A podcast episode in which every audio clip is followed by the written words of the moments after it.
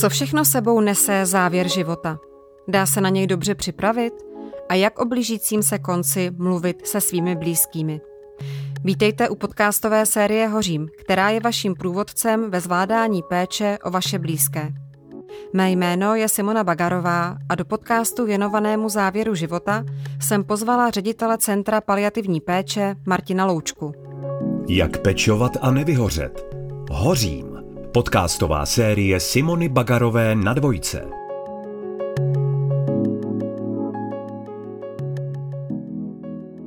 Stáří, odcházení a vše, co s ním souvisí, nepatří mezi nejběžnější témata k hovoru. I když se právě stáří a odcházení někdy dotkne každého z nás. Pozornost jim bohužel věnujeme až tehdy, když nám vstoupí do života. Kdy je ale ten skutečně správný čas se stářím a odcházením zabývat? To je docela těžká otázka na začátek, respektive ona ta odpověď je trošku skrytá už v tom, jak si tu otázku uvedla.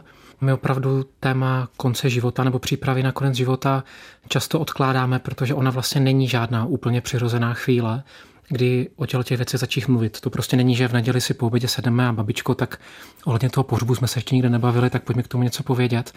Takže já, kdybych jako měl nějak zobecňovat, což teda nedělám moc rád, tak bych řekl, že je pro lidi těžké s tím začít, že prostě vždycky ten člověk musí jako překonat nějakou takovou bariéru určité nepohody a nějaké nepatřičnosti v tom, že jako jdu mluvit o nějakých věcech, o kterých vím, že se asi úplně moc bavit nechceme. Takže chvíle jakoby není nějaká úplně optimální, ideální. My často to odkládáme, odkládáme, pak už je příliš pozdě na to, abychom stihli třeba některé ty plány naplnit.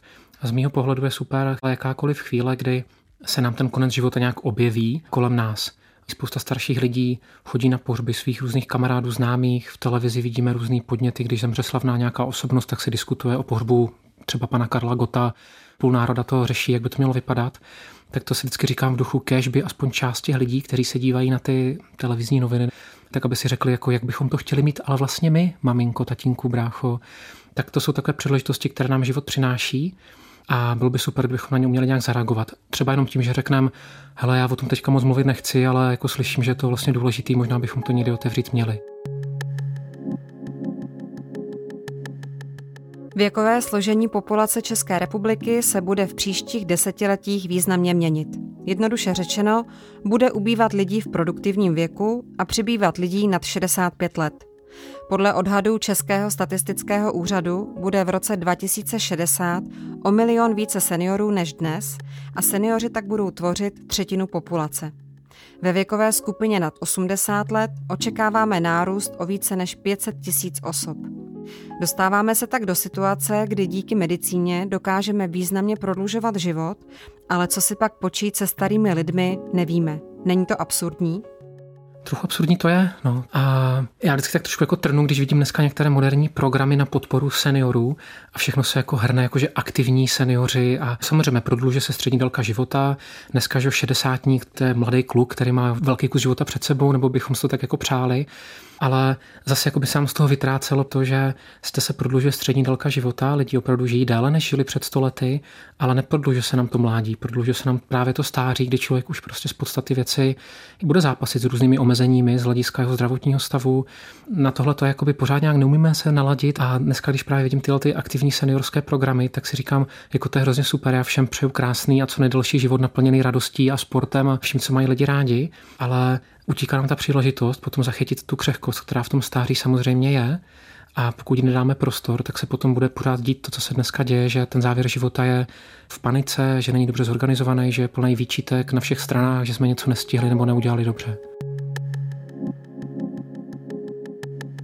Začít se svými blízkými mluvit i o nepříjemných tématech, ze kterých máme strach, vyžaduje velkou dávku odvahy, která se neobjeví ze dne na den. Co nám tedy může pomoci ji postupně získat? Já myslím, že tam je velký kus zodpovědnosti na straně toho systému. Já vždycky říkám, že to jako nebude ten nemocný člověk nebo jeho rodina, kdo by si to dokázal zorganizovat celý sám. Pokud se bavíme vyloženě o umírání, tak prostě člověk umírá jenom jednou, takže to ještě nikdy předtím nedělal a spousta lidí na to není opravdu připravená. Takže já bych si moc přál, aby ten systém u nás zdravotních a sociálních služeb uměl udělat ten první krok. To znamená vyslat nějaký signál, pane Nováku, jsem moc rád, že to vaše srdíčko jsme znovu rozchodili a že vás posíláme domů z nemocnice, ale chtěl bych s vámi mluvit o tom, co bychom dělali v budoucnu, že by se nám to už tak moc dobře nepodařilo jako tentokrát. obávám se, že to možný je, že někdy v budoucnu to vaše srdíčko prostě už nedáme takhle dohromady hezky jako dneska, tak umět vést tento rozhovor, aby se ten člověk právě mohl zastavit a uvědomit si, že ten skvělý pan doktor, který mě už pětkrát dal dohromady, sám vnímá, že po šesté už to možná nevíde, tak ten první krok za mě musí udělat systém. Pak druhý krok, aby na to ta rodina slyšela, nebo ten nemocný člověk sám, aby o tom dokázal nějak přemýšlet a uvědomovat si, co to vlastně pro něj takováhle otázka znamená, to je, myslím, už potom snaží, pokud mu někdo otevře ty dveře. Takže v Česku u nás, já bych řekl, že pořád máme ještě dluh na straně toho systému. Když tohle dotáhneme, ono to zlepšuje teďka moc díky tvojí práci, díky práci spousty lidí v palativní péči, tak si myslím, že to jako doháníme, ale pořád je tam ještě jako velký kus, který jako stává na straně toho systému za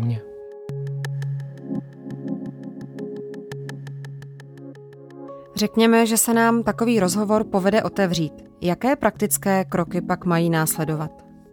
Teďka budu říkat různé rady, z nich některé nebudou fungovat, jo, protože hodně záleží na tom, na jakém místě člověk žije a jak fungují ty služby vlastně okolo něj v rámci daného regionu. Pokud je člověk úplně takhle bezprizorní, tak každý máme alespoň praktického lékaře, na kterého se můžeme obrátit a říct prostě, pane doktore, já vám volám kvůli mamince, mám pocit, že teď to sní není nějak úplně dobrý a mám obavu, co bude dál. Zároveň maminka hodně mluví o tom, že už nechce do nemocnice a já si vůbec nedovedu představit, jako co budeme dělat. Teďka ideální postup. Pan doktor to slyší a řekne, to je skvělý, pane Nováku, že se na to ptáte, že jste sebral telefon a že jste tohle se jako s tím ozval, to je výborný. Já se k vám přijdu domů podívat a nějak to vymyslíme. Teďka zdravím všechny praktické lékaře, kteří tohle jsou ochotní a schopní udělat. Dneska ten systém je spíš demotivuje, než motivuje, aby vyráželi na domácí návštěvy, i když vlastně mají tu povinnost. Ale snad se to taky bude zlepšovat.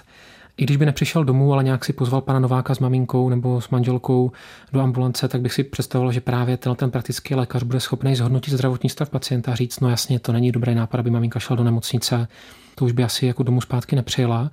Co pro to můžeme udělat? Jak vy to zvládáte, pane Nováku? Co byste potřeboval? A teďka, že se otevírá celý ten vějíř těch služeb, o kterých opravdu většina lidí nemá vůbec představu, jak to jako funguje, domácí péče, příspěvky na péči a takovéhle instituty, které, jak si říkala na začátku toho našeho rozhovoru, lidi vlastně neznají do té doby, než je potřebují. A pak, když je potřebují, tak už je často takový šrumec, že se to prostě nestihne nějak zorganizovat.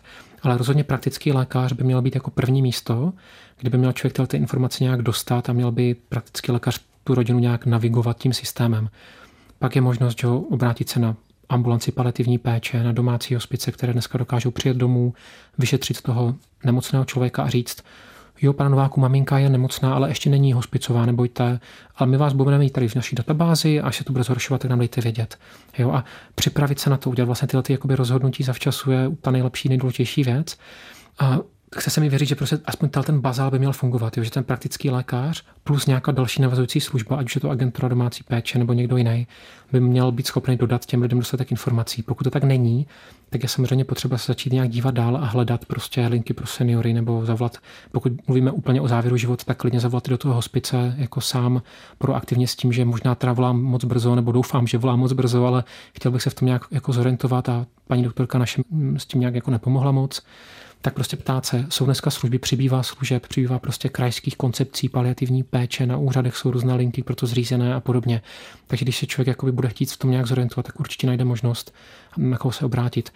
Konkrétně u péče v závěru života ještě doporučuji i webovou stránku umírání.cz, což je trošku morbidní název, ale je to velmi užitečný, velmi praktický vlastně webový portál, kde jsou všechny služby, které může člověk v závěru života potřebovat, hospice, ambulance, jsou tam přímo kontakty, telefonní čísla, má tam člověk možnost i zavolat do poradny vlastně cesty domů, která ten web provozuje, nebo napsat e-mail. Takže jako umírání.cz, pokud se jedná opravdu už o závěr života, může být taky dobrý místo, kde dostat nějaké informace. Jak říká Martin Loučka, na straně systému je velký dluh. Jak by to vlastně mělo vypadat v ideálním případě? To je krásný si takhle umět popovídat o tom ideálním nastavení. No samozřejmě, jestli uvědomu, že to může znít trošku jako nereálně, jo, ale tím, jak vidíme, jak se to zlepšuje, tak já jsem optimista, takže já bych si určitě představoval, že v budoucnu ten ideální scénář bude takový, kdy všichni lékaři budou umět komunikovat závažné zprávy, nebudou se bát toho, že když řeknou pacientovi, pane Nováku, bohužel ta léčba nefunguje a budeme ji muset ukončit, takže z toho nebudou mít strach, že tohle to budou umět a že budou taky umět říct to B. To, že ukončujeme léčbu, neznamená, že už se vás teď jako nikdo nebude starat a to, že už nebude další operace, to neznamená, že už jako nikoho nezajímáte. Ale naopak budou umět říct, pojďme se teď pobavit o tom, co je pro vás v tuto chvíli důležité, co v tom čase, který máte ještě před sebou, byste si přál zažít, jak by to mělo vypadat, co se to myslí vaše rodina. Tak abychom uměli dobře naplánovat ty cíle péče podle priorit těch lidí. A tohoto se dá naučit, ono to není tak těžké, jak se to možná zdá. A tohle, když za mě by uměli všichni lékaři, praktičtí lékaři, lékaři v nemocnicích, tak by dokázali z mýho pohledu velmi dobře zachytit ten první moment, kdy se ještě spousta věcí dá odpracovat, spousta věcí se dá otevřít, rozkomunikovat s těma rodinama. Tím, že dneska většina lidí umírá na ty chronické nemoci, jak jsme si už povídali, tak oni jsou hrozní v tom, že je neumíme vyléčit velmi často, ale nabízí nám tu příležitost často mnoha let, kdy ten člověk vlastně žije s tím srdečním selháním nebo s tou demencí nebo s jinýma onemocněníma, které opravdu nabízejí měsíce a mnohdy i roky, kdy se může ta rodina a ten člověk na to připravit a může si závěr toho svého života pokusit zorganizovat tak, jak by si přál. Téměř v každé rodině existuje nějaké tabu nebo komplikované vztahy a pro mnoho lidí není snadné citlivé otázky po letech spíše povrchní komunikace otevírat. Existuje nějaká otázka, která mi může pomoci téma otevřít? Mně se pro všechny, pro lajky i pro odborníky, zdá hodně dobrá otázka na obavy. Zeptat se, čeho se obáváš, když přemýšlíme teď o budoucnosti, super, že se tady zpátky z nemocnice, že se to podařilo tam vyléčit. To může být klasický rozhovor v domově pro seniory po tom, co se vrátí člověk po nějaké hospitalizaci kvůli zápalu plic nebo čemukoliv jinému, co třeba ty starší lidi ohrožuje. Tak si můžeme říct, že to skvělé, že to dopadlo dobře. A pověz mi o tom, jaký to vlastně pro tebe bylo, to ti běželo hlavou. My jsme měli trošku strach, jestli to jako zvládneš tu situaci, můžeme mluvit o sobě, o svých emocích a můžeme těm lidem dát možnost říct, čeho se bojí vlastně oni. Většina lidí dokáže krásně odpovědět na to, čeho se bojí. Většina nemocných starých lidí krásně řekne, no já se hlavně bojím, že tam budu muset zpátky do té nemocnice. To už bych fakt nechtěl. Nebo já se hlavně bojím toho, že budu tady s váma doma. Co byste tady se mnou dělali? je hrozný. Kdybych měl zase ty bolesti, já vám nechci být na obtíž. Jo, lidi si dokážou tohleto pojmenovat docela pěkně, když jim zase někdo ukáže ten první krok zájmu, já chci vědět, jak to ty prožíváš. A když začneme tím, že řekneme, já sám jsem měl spoustu jako obav, jak to vlastně celý dopadne, a říkal jsem si, že vůbec nevím, co bychom dělali, když bys třeba skončila někde na áru, na ventilátoru. Já vlastně vůbec nevím, jestli je to něco, co bys ty chtěla nebo ne. Mám z toho jako teďka obavy. Můžeme se o tom povídat, jak to máš ty. Tak to je něco, co potom většinou lidi dokážou docela dobře pojmenovat a může jim to pomoct. Odpověď našeho blízkého nás ale někdy může zaskočit. Co si počít v situaci, kdy si nejsme jistí, jak zareagovat? Určitě můžeš říct, ale ty, já vůbec nevím, co to mám teďka takhle říct, to je prostě pro mě těžké o tom mluvit. Bylo by skvělé, kdybychom uměli zároveň říct, jsem moc rád, ale že mi o tom říkáš, taky si z toho dělám starosti, taky přemýšlím, jak to bude. Já bych si moc přál, abychom tady byli co nejdíl. To mi vždycky říkáme i třeba pacientům v nemocnicích a podobně. Říkáme, já bych si moc přál, abyste tady byla jako s náma co nejdíl, nebo aby tady maminka byla co nejdíl. To si přejeme úplně stejně jako vy. A zároveň mě zajímá to, jako z čeho ty obavy konkrétně máte. A pak se dostáváme k těm konkrétním věcem, které už můžeme zapracovat do nějakého plánu péče. Takže když ti lidi začnou říkat, že mají obavu z bolestí, že mají obavu právě z toho, jak to zvládne jejich rodina, že mají strach, jestli budou v nemocnici nebo nebudou, tak to jsou věci, o kterých vlastně dokážeme mluvit i třeba s těmi lékaři nebo s dalšími poskytovateli péče a dokážeme připravit nějaký plán, který když se potom podaří, tak ten závěr života nemusí být jako smutný nebo nějak depresivní. Ono spousta lidí ten závěr života dokáže prožít mm, jako hezky. Já si vybavuji jednoho pacienta v hospici, který říkal, poslední týdny mého života jsou nejkrásnější týdny, který jsem prožil. Tak já si vždycky říkám, jako takhle by to mělo přece vypadat, jo? že v tom závěru už člověk může si ty věci nějak jako srovnaně přebrát a může ten čas, který má ještě využít prostě dobře s lidma, který má rád a tak, jak si prostě přeje. A tímhle tím způsobem se to dá zvládnout, pokud tam v tu chvíli dokážeme odolat tomu právě konejšivému, ale hele, o tom přece nebudeme mluvit, to nech být on to jako není nějak špatně, jo, ale zavřeme tím tu příležitost. Můžeme třeba v tu chvíli takhle zareagovat, protože nemáme tu odvahu, jak jsme se o ní bavili, ale když to v nás zůstane, tak se to můžeme klidně potom vrátit a můžeme prostě, až na to sebereme odvahu zítra říct, hele babičko, ještě ty jsi včera zmiňovala prostě to s tím pohřbem, já jsem v tu chvíli nějak zareagoval jako tak, že mi to trošku jako zaskočilo a znervoznilo. Pak jsem o tom přemýšlel, teď si říkám vlastně, že by mě to zajímalo, jako ty o tom máš nějakou představu, jako jak by to mělo vypadat, nebo co bys chtěla nebo nechtěla. Zase spousta třeba starších lidí má naplánovaný pohřeb, oni prostě ví, jak bys to přáli. Vám řeknou, jo, oblak mám ve skříni, tam mám 30 tisíc zašitý prostě v peřině, jo, má to všechno naplánovaný. Ale taky víme, že málo kdo má možnost vlastně to někomu říct. Umět se jako nebát tady těchto těch zdánlivě velkých, těžkých otázek, tak to z mého pohledu dokáže divy, protože v momentu, kdy jeden člověk slyší toho druhého mluvit o těch svých právě obavách nebo o těch přáních, o tom, že někdy přemýšlel třeba o pohřbu, tak to spousta lidí si nedovede vůbec představit, že prostě babička někdy myslela na pohřeb. Jo? A přitom babička za poslední rok byla 20krát na pohřbu A vůbec jako člověka nenapadne, že by o tom asi mohla taky sama přemýšlet. A najednou, když se k tomu nějak dostaneme, zeptáme se a babička řekne, jo, tak to víte kluci, že už o tom taky přemýšlím a vidím to takhle a takhle, tak to je moment, kde většinou ta rodina zažije něco zase jako vzácného jo, a řeknou si, wow, no tak to jsem nevěděl vůbec, o tom takhle přemýšlíš. A je mnohem snažší už potom příště se o těch věcech jako jiných těžkých začít bavit, protože už máme tu zkušenost. Takže tam je potřeba prostě jako vychytat tu první možnou příležitost, která nám nabídne možnost zjistit, že ten druhý člověk o tom taky vlastně přemýšlí, že to není nějaký tabu. A často to lidem potom pomůže si myslím ten čas prožít prostě ještě líp, že si dokážou říct věci, které by si jinak neřekli, dokážou si prostě do toho času, který mají, fakt přinést jako vzácné věci. No. Ale potřeba nedržet si ty růžové brýle jako jen tak, anebo nějak pochopit a porozumět tomu, že když se sundáme, takže ta realita nebude nějak škaredější, nebo že to nepokazí ten čas, který spolu máme, naopak ho to může obohatit. Ve všech dílech naší podcastové série Hořím, jak pečovat a nevyhořet, se dotýkáme vztahů jako základního faktoru, který ovlivňuje to, jaké je naše stáří a odcházení. Naše stáří je zkrátka takové, jaký je celý náš život a naše vztahy. Jakou roli hrají na samém konci života? Člověk jak stárne, tak si vlastně potřebuje nějak jako zintegrovat celý ten svůj životní příběh a potřebuje v tom najít nějaký smysl.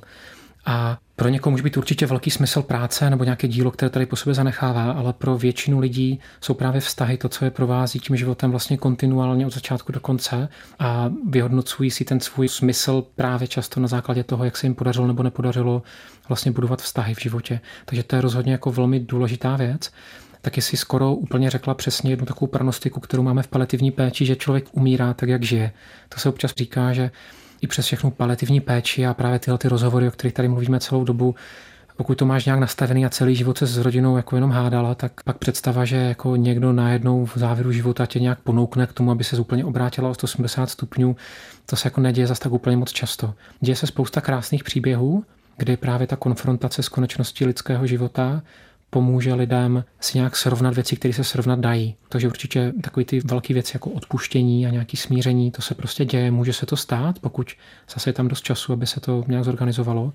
Ale rozhodně je to o tom, že kdybychom investovali do vztahu i s tím tím výhledem do budoucna, že prostě vím, že jednou já vlastně zase ty děti budu potřebovat, aby mě pomohly, nebo že to partnerství může mít nějaký v tom, tom význam i z hlediska toho, co prostě budu dělat, až třeba nebudu moc celý den někde pobíhat v práci a řešit nějaké věci. Takže rozhodně jako vztahy jako z mého pohledu jsou ta nejvýznamnější věc, která má smysl do určité míry možná víc než to zdraví samotné, protože i ta nemoc se potom dá zvládnout, když má člověk někoho kolem sebe.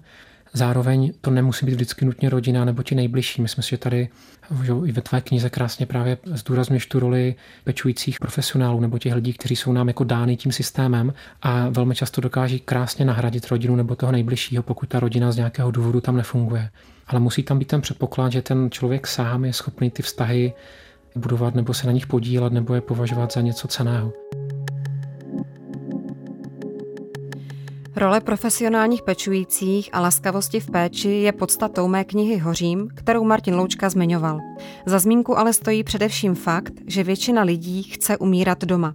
V kontextu toho, jaké máme vztahy, je nutné položit si otázku, jestli je to vůbec možné. Podle mě to je nereálné. Já radši říkám, že by člověk měl mít dobrou péči kdekoliv bude v závěru života. Pokud žiješ posledních x let v domově pro seniory, nebo pokud byla dlouho doma, ale nemáš tu rodinu a nakonec musíš být v nemocnici, tak to by nás nemělo nějak diskvalifikovat z hlediska přístupu k nějaké důstojné péči, k podpoře a právě k těm vztahům, které jsou třeba pro nás důležité. Takže já si myslím, že určitě většina lidí chce umírat doma, nebo to aspoň říkají takhle v průzkumu vedeného mínění. Ono taky samozřejmě je to trošku jiná situace, než když se na to potom ptáš reálně nemocných lidí, kteří velmi často řeknou, mě celkem jedno, kde budu, hlavně, aby se tam o mě dobře postarali. Ale fajn, tak pro budoucí ministrině sociální práce a pro ministry zdravotnictví skvělý. Většina lidí chce umírat doma. Pojďme tomu naproti. Určitě se to dá pořád ještě zlepšovat. Oproti jiným zemím tam máme taky nějaký sklus. Ale myslím, že ještě důležitější je to přemýšlet, jak můžeme lidem, kteří budou právě v LDNC v závěru života ležet prostě poslední pár měsíců nebo budou žít poslední roky svého života v domově pro seniory, tak jak zajistit to, aby i na těchto místech mohli zažívat plnohodnotné vztahy, aby prostě věděli, že kolem nich jsou lidi, kterým na nich záleží, kteří znají jejich životní příběh, kteří o nich ví něco víc než jenom diagnózu, aby k ním měli důvěru, aby se mohli zeptat, co se bude dít dál a aby prostě v tomto prostředí taky měli možnost zažít důstojný závěr života, což určitě možné je. Důstojný závěr života, důstojnost obecně jsou pojmy, které najdeme na webu téměř každého domova pro seniory. Ale co je skutečným obsahem těchto slov? Já když slyším od někoho důstojnost, tak si vždycky ptám, co to je. Často se studenty na lékařské fakultě, kde učím, když se bavíme občas o tom, co je důležité pro lidi v závěru života, tak dost často padne slovo důstojnost a já se vždycky ptám, a co to teda vlastně je? A najednou 20 lidí říká 20 různých věcí soukromí, nějaká intimita, mít možnost o sobě rozhodovat co nejdíl, být soběstačný, to, aby lidi znali právě můj životní příběh a najednou říkáme, aha, skvělý, skvělý.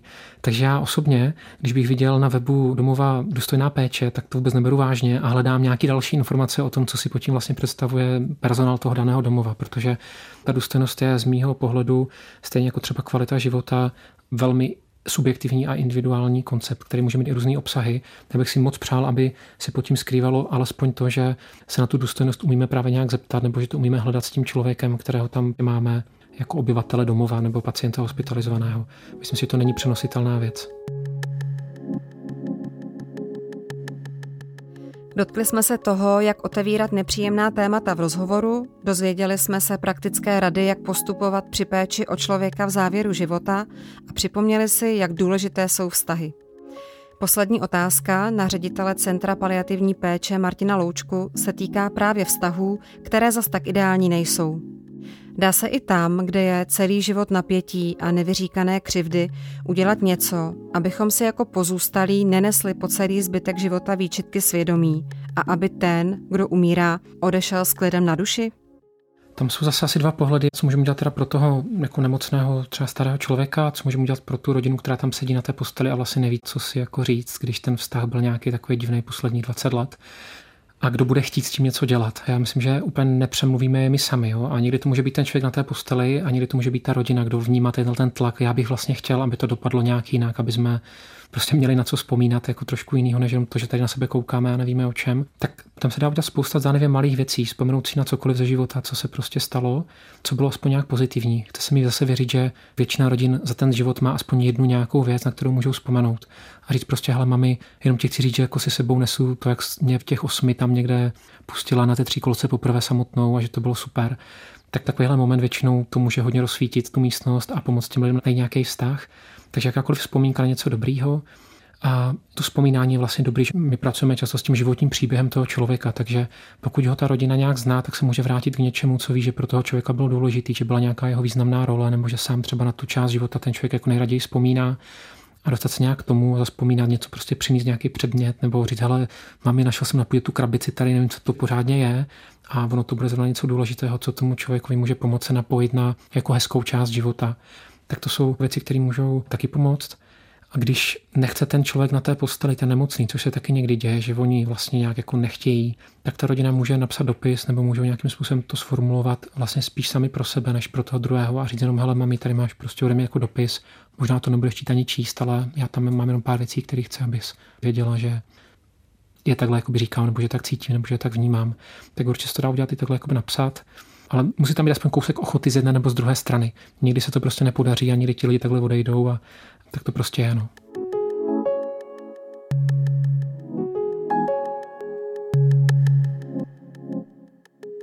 Slyšeli jste čtvrtý díl podcastové série Hořím. Na závěr pro vás mám shrnutí tří základních kroků, které by vám mohly při péči o blízké v závěru života pomoci. Za prvé, zeptejte se, a z čeho máš největší obavu? To vám může pomoci otevřít rozhovor o nepříjemných tématech. Za druhé, když nevíte, kam se obrátit o pomoc při péči o člověka na konci života, zavolejte praktického lékaře nebo hospic a poraďte se s nimi. Lepší je zavolat s předstihem než pozdě. Za třetí, zkuste si vzpomenout aspoň na jednu pozitivní věc spojenou s vaším blízkým, anebo napište dopis o tom, jak se cítíte.